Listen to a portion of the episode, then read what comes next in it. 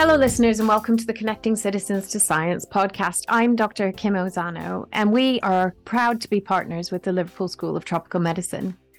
Over the last few weeks, you have heard episodes that have captured learning from the seventh Global Symposium on Health Systems Research in Bogota, with participants on how health systems can be strengthened by community engagement. We also linked with LSTM as they celebrate their 125th year of being leaders in global health, and they really had a strong presence at the conference. They presented sessions that captured and shared community voices, including people from informal settlements as part of the ARISE consortium. We also heard open and transparent discussions about decolonizing health research and how to promote more equitable research partnerships across countries and institutions. LSTM had two satellite sessions, one entitled Actors and Alliances to Transform Health and Wellbeing in Cities, that really brought home the importance of identifying synergies and gaps to support the development of urban health communities of practice. Another session shared experiential learning from health policy and system research learning sites. The interactive panel highlighted different experiences of learning sites on three continents, and they discussed the common challenges they faced, including differential power of the actors involved and how these can be managed. Other sessions focused on the power and politics of scaling up a health intervention, and they shared lessons from Uganda, Ghana, and Malawi. I myself participated in a live interview with Lynette Okoth, who is a researcher from LVCT in Kenya and a long term partner of the Liverpool School of Tropical Medicine. We discussed how power manifested in health systems and how this power can be mitigated and negotiated. The audience were also live interviewers in this very engaging session. We also saw PhD students and partner researchers proudly represent the school by being selected as emerging voices. Shireen Chowdhury, Lynette Okoth, and Bashira Akhter were clearly demonstrating their leadership role in the future of global health. In this episode, we will be sharing some of the conversations that we captured in the halls at the conference. And we end with a summary of some take home messages that LSTM will be thinking about as they move forward in their aim to develop research that is not just for the benefit of low resource countries, but led by them. Enjoy the episode.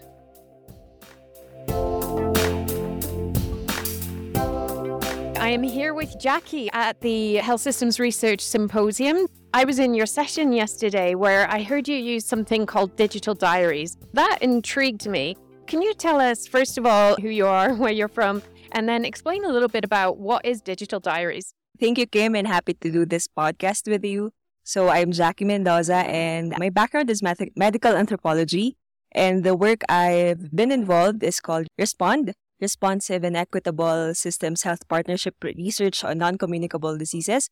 It's based in the Philippines and Malaysia, where we wanted to know what are the barriers and enablers to hypertension care in both of those countries because hypertension control is poor. We this mixed methods design, quantitative and qualitative methods. So for the qualitative methods where I've mostly worked on. I was working as one of the research associate in the Philippine side. In the creative methods, we did um, in-depth interviews and the digital diaries. In the in-depth interviews, it's the usual uh, one-on-one interviews with selected patients. It was two interviews a year apart. We had a first um, in-depth interview and another in-depth interview after a year. In between that year, that's where we um, employed the digital diaries because we wanted to capture the lived experiences. The team designed this method because it's recorded as one of the uh, innovative tools to capture lived experiences because definitely you can't get all the lived experiences in just one sitting. The digital diaries was helpful, ideally,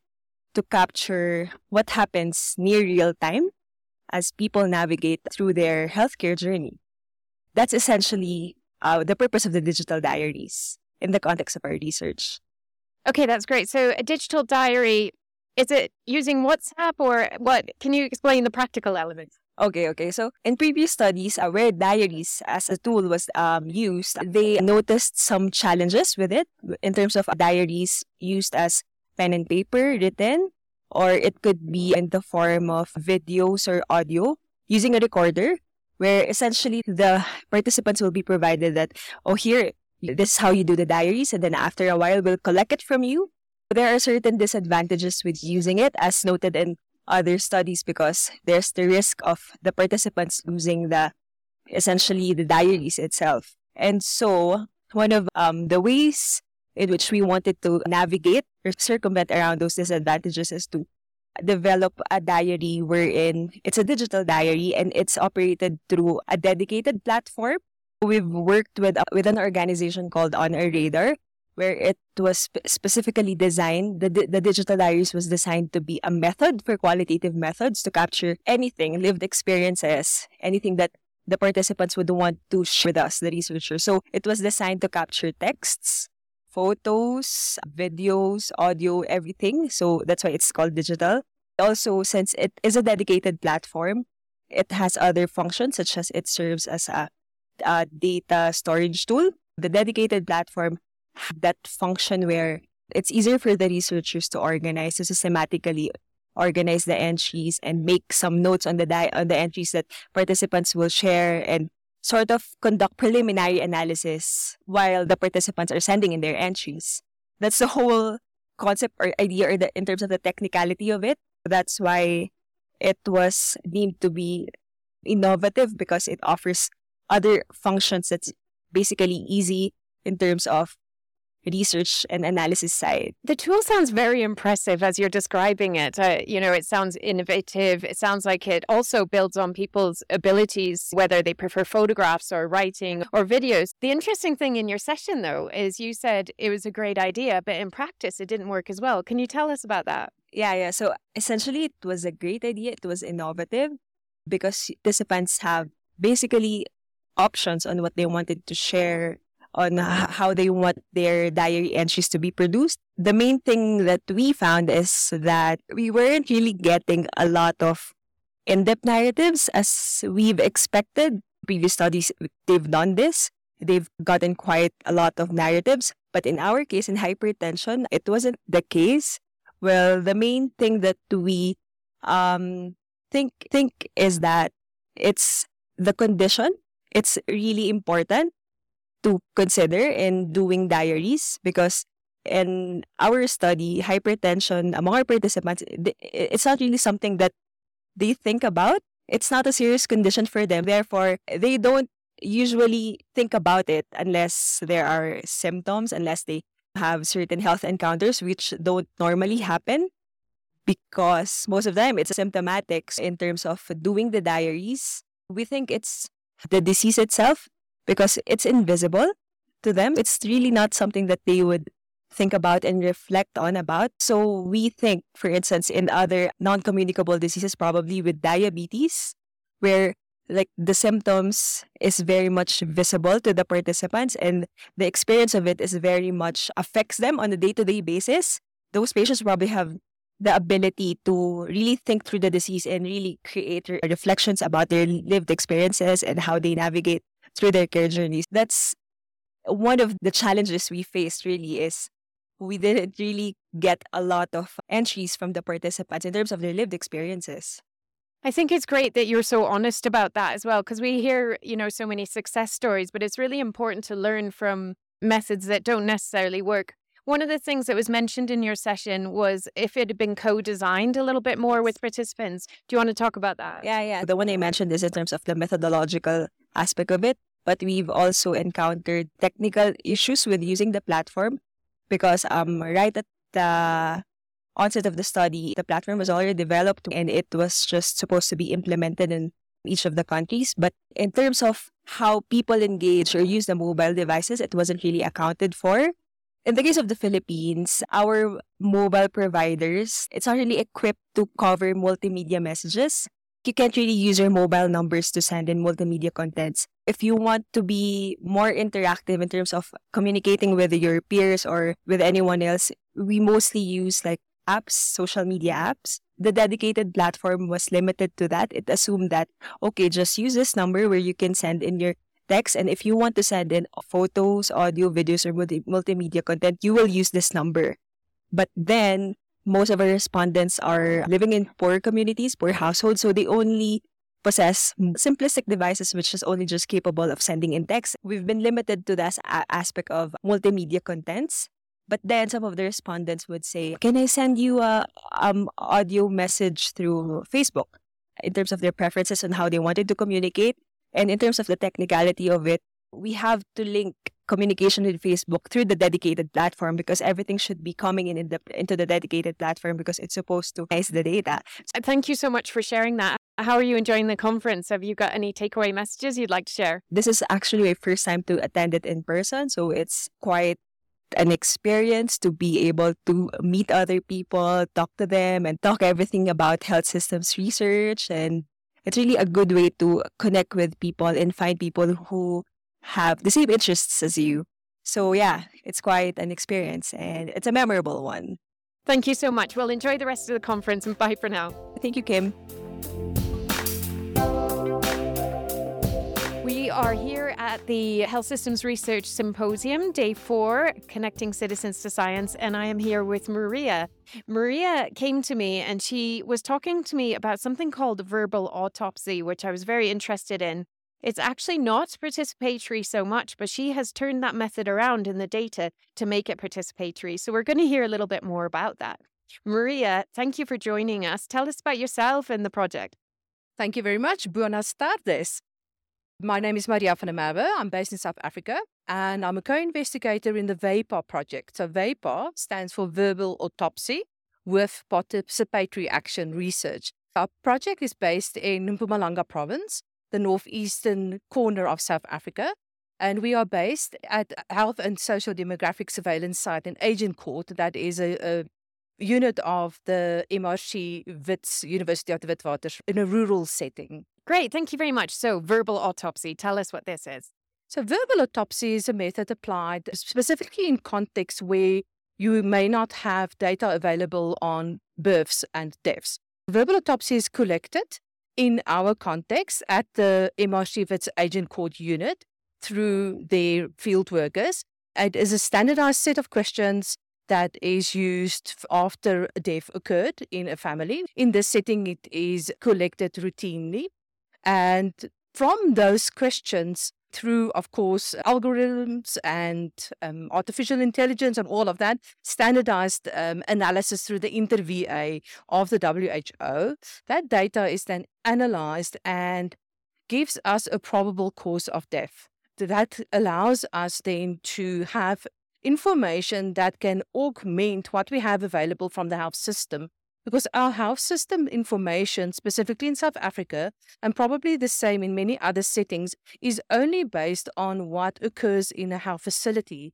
So, with the verbal autopsy, we are able to have information on deaths that occur outside of the facilities as well. In our program, we've also developed it further in what we refer to as COMCATs, and those are referring to the circumstances of mortality categories. That's specifically looking at in the days prior to death, specific circumstances that may have attributed to the death. For example, not recognizing the severity of the condition, not being able to call for help, not having transport to access help. That also brings the circumstances around the death into the picture and allows us to have a closer look at what could be done to prevent those mortalities. That's really interesting. So, when we were talking, you were saying that this data is accessible for you and that you use that data to engage communities in some sort of priority setting. Tell us a bit more about that. So that is the PAR part of VAPAR, the Participatory Action Research. So what we intend to do is we intend to bring the community voice forward into the health system. We engage with local communities in the rural setting in um, Agincourt area in Mpumalanga. And we work with them through a, a series of workshops where we use specific participatory methods and tools to identify priorities from the community side. They can nominate specific topics, and then through a process of ranking, the priority topic is then found. We then apply the data, the very quantitative information from verbal autopsy in terms of the mortalities to illustrate the extent of the problem that the community have identified. So let's say, for example, they identify HIV mortality to be a problem or TB mortality. We are then able to use the quantitative data, not only from the health system, for example, on number of people receiving treatment uh, or number of people HIV positive or new incidents, but we can also use our VA verbal autopsy data to illustrate the extent of the problem that the community has identified. So that assists us to have two sides of it. So, what the community regards as a priority, demonstrating it with hard data to show what the extent is. How do you share that data with communities in a way that's useful for them? We again use different participatory methods, and it is always in a participatory setting. So we have a series of workshops where we would then sit down with them, share the data in different formats. Of course, we would develop research briefs. We have it translated in the local languages, and our workshops are always facilitated by a person fluent in the local language. We then engage collectively with the community members and their representatives, along with health system stakeholders. We put them in one room using um, participatory methods and then plan together specific actions on an action agenda and action plans to address these priorities. In that way, we are bringing the community priority to the health system putting the health system and community into the same room and planning together what can be done to solve it. I think part of the magic of that process, it's not us and them. It immediately becomes only us because when we plan together and we have different activities, even the community realize that they have a role to play in terms of health seeking behavior or whatever the case may be. That is strongly built on trust. The first few sessions is mostly around ensuring that there's common understanding and trust. And we have specific, call them ground rules, to ensure that um, we have a balance of power and that we don't have dominance in the room. That takes skilled facilitation to ensure that the community and the health system are equal when we engage with one another. That's really useful. Do you ever have the community members help in that facilitation and managing that power? That's absolutely what has happened. Further along in our process or in our cycles, we started working very directly with our community health workers.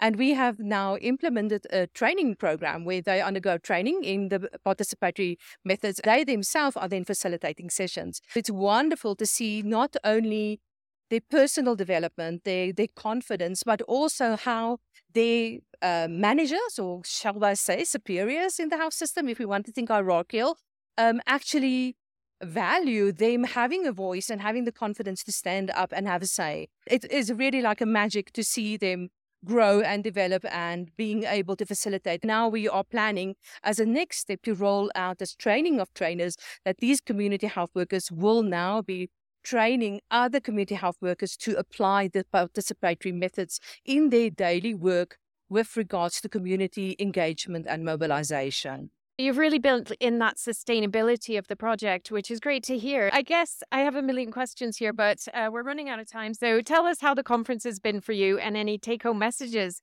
um, that you might take back to your project. Well, the conference has been amazing. Um, of course, it took a little bit of adjustment. I think it's altitude and time zones and all of that. But after the first day or two, you get over that and you really apply your mind.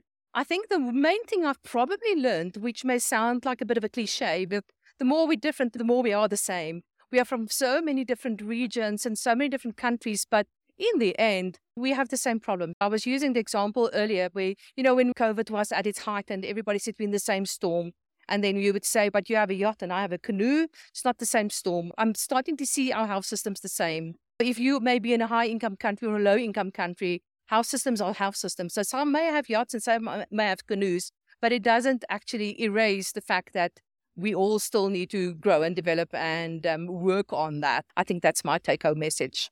I think that's an amazing take home message. Thank you so much for uh, connecting with us. It's been a pleasure to have you and enjoy the rest of the conference. Bye for now. Thank you. Absolute privilege to take part in your program. Thank you.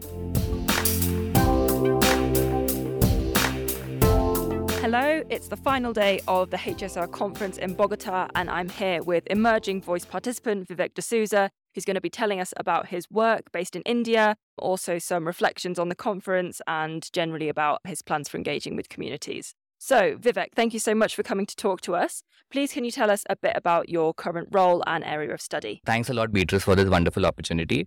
My name is Vivek D'Souza, and I'm a research officer at the Institute of Public Health in Bangalore, India. My current research focuses on understanding the implementation of tobacco control policies. Currently in India, we have a national tobacco control law, which is the Cigarettes and Other Tobacco Products Act. And we also have a program, which is the National Tobacco Control Program, the NTCP. Our major focus is on understanding how the law and the program are implemented in different states. We use a realist evaluation framework for this. Uh, one of the questions that we're trying to answer is that why, despite having a central law and a policy, why is implementation different in different states? India is a huge country with 28 states and union territories. Given that we have different contextual factors, for instance, the language is different, state jurisdictions are different, political ideologies are different, the geography of India is so diverse, uh, the culture in India is so diverse. And all of these have a role to play in either consuming or not consuming tobacco. We are trying to understand why implementation is better. Has it progressed? Has it not progressed? Or has it, you know, worsened? We are studying three states in India. Our major focus, our entry point to understanding implementation is to engage with uh, stakeholders, primarily the policymakers at the national, state level, as well as the city level, as well as implementers across sectors, those who may not necessarily be part of the health ministry or department, but also sectors concerning commerce or agriculture. We have stakeholders that we've engaged with coming from the civil society groups. We have media consultancy and media organizations that have a role to play in tobacco control awareness. We are engaging with all of these stakeholders to understand what are their perspectives what are the challenges that they feel or that they face while implementing certain programs and policies in their own state uh, so this is a little bit about my study Wonderful. Thank you so much. It's really, really interesting to hear what a broad range of stakeholders you're engaging with in this study. I was wondering, as the theme of this podcast is about community engagement, can you tell us um, if and how you're engaging with communities, if you plan to, and your thoughts around that and how it would function in your project? While the current focus of our project is on understanding implementation, our primary stakeholder community is the high level stakeholders or the bureaucrats, senior level bureaucrats at the national, state, and city level. At the same time, we are also trying to bring in community voices to understand how and why, for instance, tobacco use is a problem that they face in communities. During the course of our project, which is a five year project, we organized a series of webinars, which was called Inside Implementation, basically to understand the challenges and the barrier and the facilitators that implementers face while implementing tobacco control laws. What we did is that we created a platform or a space online that brought not only stakeholders from the government, but also from civil society and also from community groups. For instance, we've had a cancer survivor sharing their experience of how tobacco was a huge problem for them and how they've had an operation which totally changed the, their life and the way they go about acting with people and socializing with people. There's a lot of stigma also attached to communities, especially to the individuals that consume tobacco within and outside their families. We've also in our webinars have brought speakers who have undergone operations, cancer operations, or any kind of major surgeries that were a result of tobacco use. They have shared their experience of how, even though they were not primarily consumers of tobacco, secondhand smoke or secondhand consumption also harms people around user. In this way, we are trying to bring in community voices on the online platform in order to share their experiences, their challenges, and also to bridge the gap between research and practice. While on one hand, there is a lot of ample research saying there is lack of knowledge, on the ground, we've seen that despite having knowledge, people still consume tobacco in certain states. Through this study, we're also trying to understand how and why people still consume tobacco, the socio-cultural, behavioral, and individual change factors that still persist individuals to consume the product. That is something that through community engagement, we are trying to study and bring the voices and sort of move forward in, in tobacco control policy. Wonderful. Thank you so much. Inside Implementation webinars sound like a really great platform, exactly as you say, for bringing in those community voices. Really interesting to hear about. To round up this discussion, I just wanted to ask do you have any reflections or take home messages from this week at the conference that you'd like to share with our listeners? One of the key themes that I was really interested was on the political factors that affect health systems. This is something that is a constant challenge in India. We have a three tier health system, we have different levels of government, and we have different stakes when it comes to tobacco.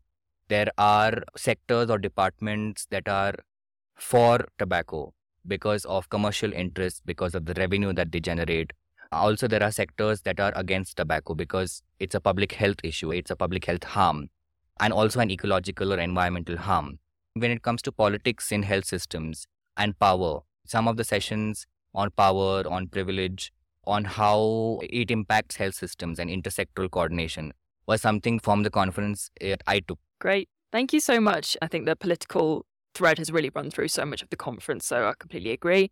One of the things that I was also interested was on the political or the commercial determinants of health.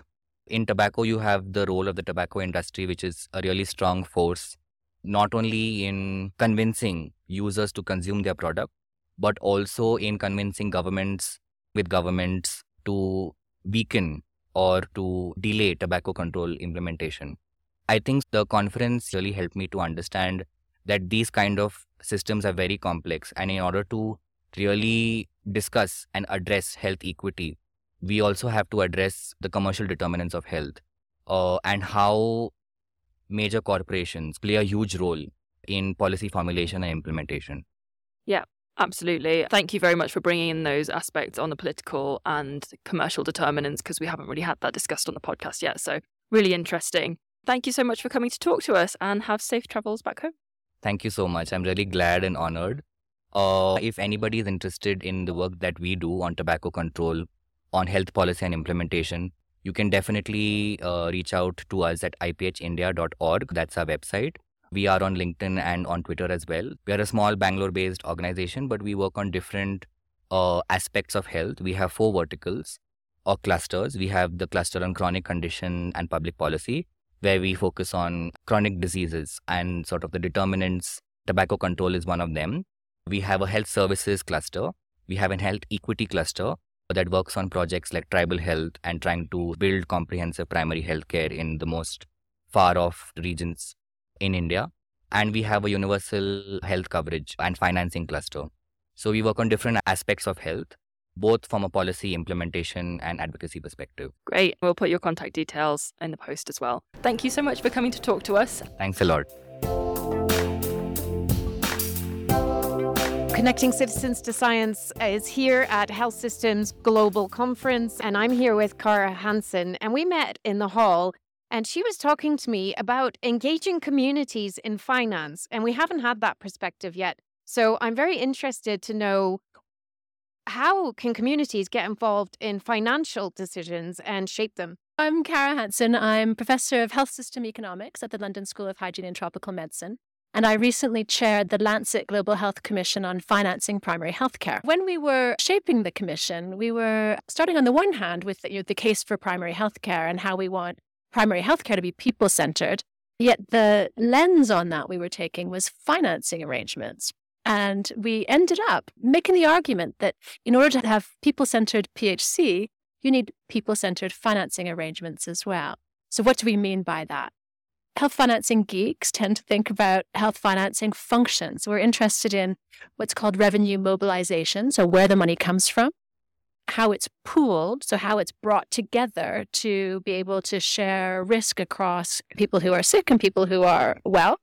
And then what we call purchasing, which is the way that the money moves from those pools towards providers to enable them to respond to provide services. We looked at each one of those financing functions and said, well, what does it mean to put people at the center?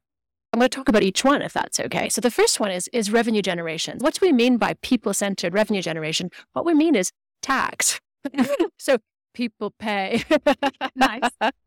Um, but that's really important because that means because tax systems are usually structures that people pay in proportion to their capacity to pay. Taxation is a really fair way of collecting revenue that's fairer, for example, than out of pocket payments, which is the way that many countries have a, a predominance of out of pocket payments people should be involved in providing the money. And that and there's lots of thoughts about how to increase the tax takes or how governments can do a better job at mobilizing revenue and collecting tax revenue. The second idea then is about pooling arrangements this idea of bringing money together so you enable these cross subsidies. The nice thing about pooling arrangements is they should be able to cover everyone and that those pooling arrangements should really cover primary health care first. Some countries have taken a different approach, which is to use insurance or pooling based arrangements to cover hospital care first. But actually, that leaves people really exposed to out of pocket payments for the kind of the the constant small amounts of money that they spend on healthcare, particularly a problem for people who have chronic conditions. We know from evidence in some places that chronic conditions can really impoverish people, even though they're mostly seeking care in ambulatory settings. That's revenue generation and then pooling. The next is how do you get money allocated to primary health care and to providers? We also think that people should be at the center of allocation arrangements. We're advocating for a, either a capitation based or a per capita based allocation mechanism that gets money from those central pools out to the relevant geographic units. Why per capita? That starts with an equal amount per person, right? You start with that equal amount. And that money then needs to be protected all the way until it reaches those primary healthcare providers. The last bit of this is how providers are paid. And we make a strong case in the Commission report for having capitation payment be at the heart of provider payment arrangements. Again, the reasons for this are about people. So you start with an equal amount per person that goes to a provider. You can adjust that based on different needs. So in a more sophisticated capitation based system, you can enable people who are more likely to have higher health costs to have a higher payment attached to them. It also gives you gives providers an incentive to do promotion and prevention. The last thing is it also gives them a really reliable and stable income source, which allows them to plan better for how they're going to be able to serve the populations that are either registered with them or sit in their catchment area. I think health workers are also community members. And quite often, I've heard throughout the conference, the payment doesn't reach them or they don't get paid on time. And that affects the care for individuals. Do you have a comment on that? Oh, very much so. Because there's two things. One is whether their salaries are paid, which is a serious issue in many places. And a lot of that comes down not so much to budgets, but to public financial management arrangements that involve late releases of budgets and poor budget execution. So, absolutely, that's a massive problem. But also, health workers are trying to work in settings where they need resources to do what they're going to do. So, it's how they're paid their salaries, but also whether they are able to respond to the very small needs for keeping their facilities going, buying soap, buying, you know, minor materials to keep their places tidy. That money really needs to get there. And the money often doesn't. It gets it gets kind of filtered off or it never gets there in the first place because it gets siphoned off towards hospital care. Making sure that money reaches those facilities is terribly important. In terms of communities being involved in those financial decisions, which are quite complex, how do you see that happening? How can communities be involved in dialogue in financial issues that not all of us um, really understand very well? So, one important role for communities in the system is to hold the system accountable, right? If they're provided with the information about which resources should be reaching the facility, then they're in a position to complain if it doesn't. And there's some really interesting experiments around with community based accountability systems that enable communities, either as citizens or as management committees, to hold the system to account for making sure the money that is supposed to get there, the money that's budgeted for them, actually reaches them. That's the accountability side. Mm. So that's once the finances have reached the health system and the frontline health workers that we're talking about, but what about the decisions before that's decided? Can they be involved in, in the beginning of those discussions? So sometimes those are called like short route and long route to accountability of things, right? The short route would be through having things like influence through social movements and political movements to try to influence those political processes. The other is to elect politicians who are motivated and committed to increasing health services and particularly to increasing access to PHC. Both those routes are important. Thank you very much. Those are terms that are really useful to know. So, finally, how is the conference? Have you learned anything that's really been quite surprising? And what advice would you have for others that really want to put people at the center of financing for health systems? Well, two separate questions. Yeah. Conference is great. One of the things I like about coming to conferences is making myself go to things that I don't know anything about. I've just been to a session about health systems that are resilient to climate change. And it's in a whole area that's really new to me, but I know it's really important. I really enjoyed that. There were some great presentations. Keeping people at the center of PHC, we think a lot about doing that through service delivery arrangements and through co production of novel interventions. But I think it's useful to also think about keeping people at the center of the financing arrangement so that the money that's needed to deliver those services can be there at the time it's needed. There we go. Co production and finance. First conversation in our series about that. Thank you so much. Enjoy the rest of the conference and bye for now. Bye bye. Well, the end of that episode brings us to the end of our adventures at the Global Symposium for Health Systems Research. In summary, we are feeling positive and energized as it's clear that the shift towards prioritizing communities in research and policy is happening. Many sessions at the symposium discuss the importance of considering power politics and participation in health systems research. We were pleasantly surprised to hear about the plethora of tools that have been developed to better engage people in decision making spaces. It's now time to implement these tools and test them to see if they really do work in practice. Some of the areas that were identified through our conversations were the need to work with the private sector as part of our community engagement strategies, and that digital tools and platforms are useful resources for creative communication and connection across and within populations. We also noted the growth of non communicable diseases and mental health as key areas of interest for health systems in the future. Finally, nearly every conversation we had in the hall and during the different sessions we attended discussed the importance of trust and regaining trust of communities and people in research and science. This has been weakened in recent years and is a priority. Building trust takes time, trust is fragile, and it should never be neglected in our endeavors to ensure people are at the center of all our work. Until the next Global Symposium of Health Systems Research, LSTM and this podcast wishes you luck in your efforts to connect with citizens. As always, please like, rate, and subscribe so we can continue to bring you evidence and practices that support community engagement in your research. Thank you for listening.